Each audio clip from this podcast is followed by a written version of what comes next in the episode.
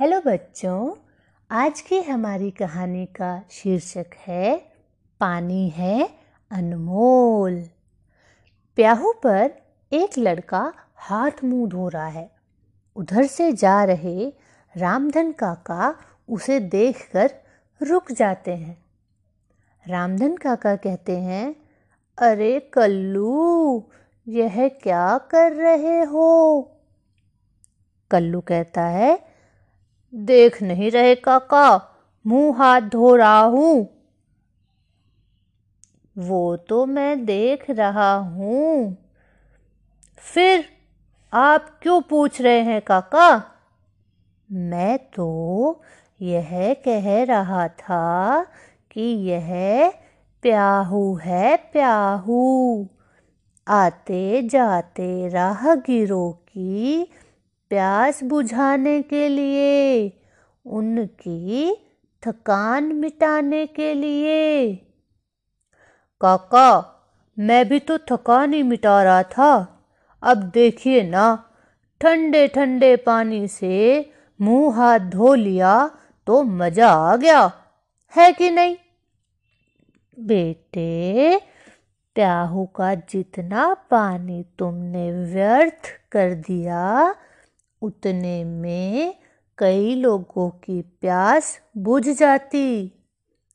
शक्ल सूरत से तो समझदार लगते हो, फिर भी ऐसी नादानी।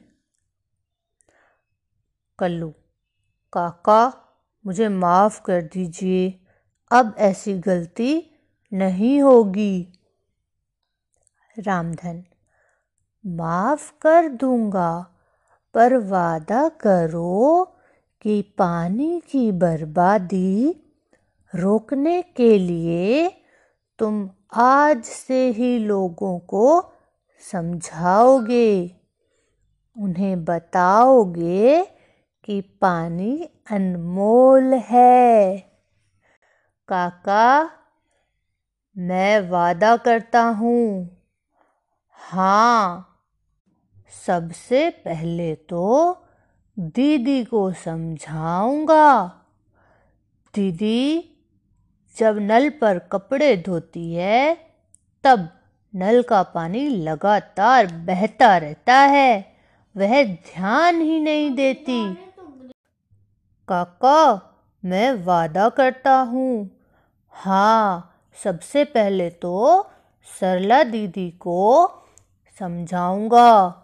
दीदी जब नल पर कपड़े धोती है, तब नल का पानी लगातार बहता रहता है, बहता ही रहता है।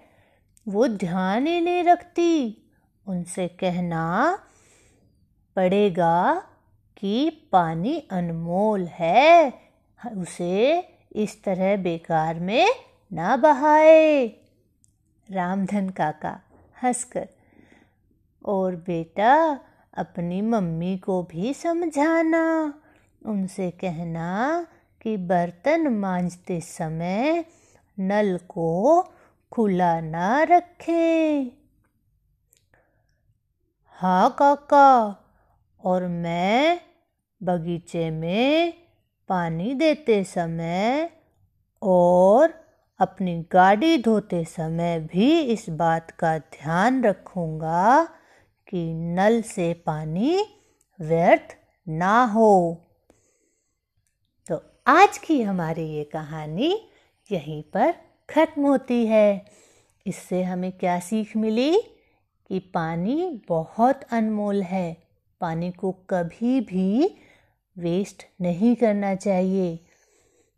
पीने के पानी को पीने के लिए ही इस्तेमाल करना चाहिए।